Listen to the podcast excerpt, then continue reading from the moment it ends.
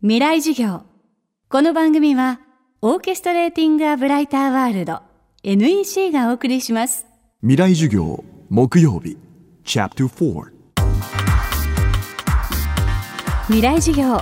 今週の講師は写真家杉田正義さん。杉田さんの半生をたどるドキュメンタリー映画「杉田刻まれたアーティストたちの一瞬」が現在全国で公開されています田さんは1938年福岡県直方市に生まれました。実家は町のタバコ屋さん。高校時代母親にカメラを買ってもらったことが杉田さんの写真人生の始まりでした。未来授業4時間目テーマは新たなフレームを探して。商店街から始まってお店の番を子供の時させられて中学ぐらいからかな。中学高校ぐらいで。それもフレームもう人の行ったり来たりが。それはやっぱ面白いですやっぱり。ドラマがあるっていうか。それと変わんないんですがね。それはそんなに意識してたつもりないけど列車にとかに乗るとやっぱりいいです。窓見たり。映画のスクリーン見てるようなもんですね。映画好きだから自然とそういうふうになるかもわかんない。やっぱり人を見てるとか風景を見てるとか変化していくものをやっぱり眺めてるのは好きなのかもわかんない。だからそれがどれぐらい自分の肥やしになって写真家としてプラスになってるかっていうのは自分で分かんないです。どっかでなってるのかも分かんない。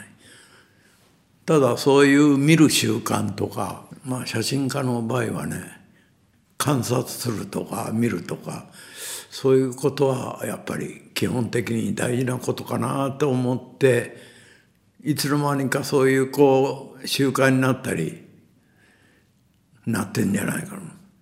カメラ持って街歩いたらつい人の流れにしろ風景にしろあの無意識に切り取ってシャッター押してんじゃないかなと思って。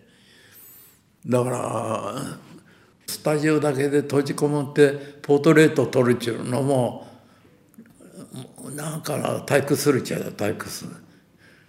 いいつも白い壁に向かってこれをどうそれにこう絵描くようなもんですよ。白い紙に。字字を書いたりね。真っ白いにここでカラーにすんだ赤いペーパーでやるのか。それから真っ白のまま真っ黒のままするのかって。そこで決まっていくわけですからね。それで同じようなこともやりたくないから今日は変えてみようとか。そういうことも少しずつやっぱりやっていかないと退屈しちゃうんですよ。同じ同じことを同じように撮っててもね面白いわけがないし、うん、80歳の今も若い世代のロックコンサートに足を運んで撮影を続けている杉田さん。写真に対する情熱は未だ衰えることがありません。それはあのまだこれからですけど60年ぐらい撮ったそういうのがあるんですよ。それ今自分で編集してます。スキャンしたり。何万枚ってありますからね。それからポートレートも一応ボーイで完成してるし亡くなったことで。だからまあ依頼があったらまた撮るかもわかんないけど気持ちは福岡に戻って九州のなんかいろいろ風景も含めて撮りたいなとか。綺麗な風景も撮りたいですね。あの人混みだけじゃなくて。あの外国行ってもいつもカメラ手離さないで撮ってますけどね。結構写真展が20回以上ぐらいやってんですかね。大抵ボーイ店とか多いですけど。だからそれそれのためもあってカメラはスナップカメラみたいに小さなやつでだいたい撮ることが多いですね。そういうことも含めて選ぶのが大変ですね数あるから。でもそれをまとめないとなんか死ねないっていうか。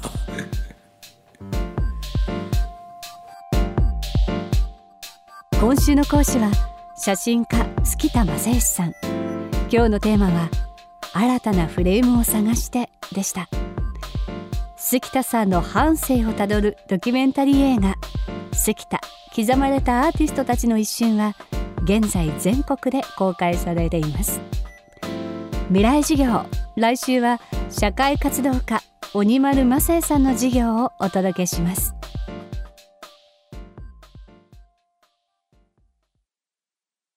未来授業この番組はオーケストレーティング・ア・ブライター・ワールド NEC がお送りしました。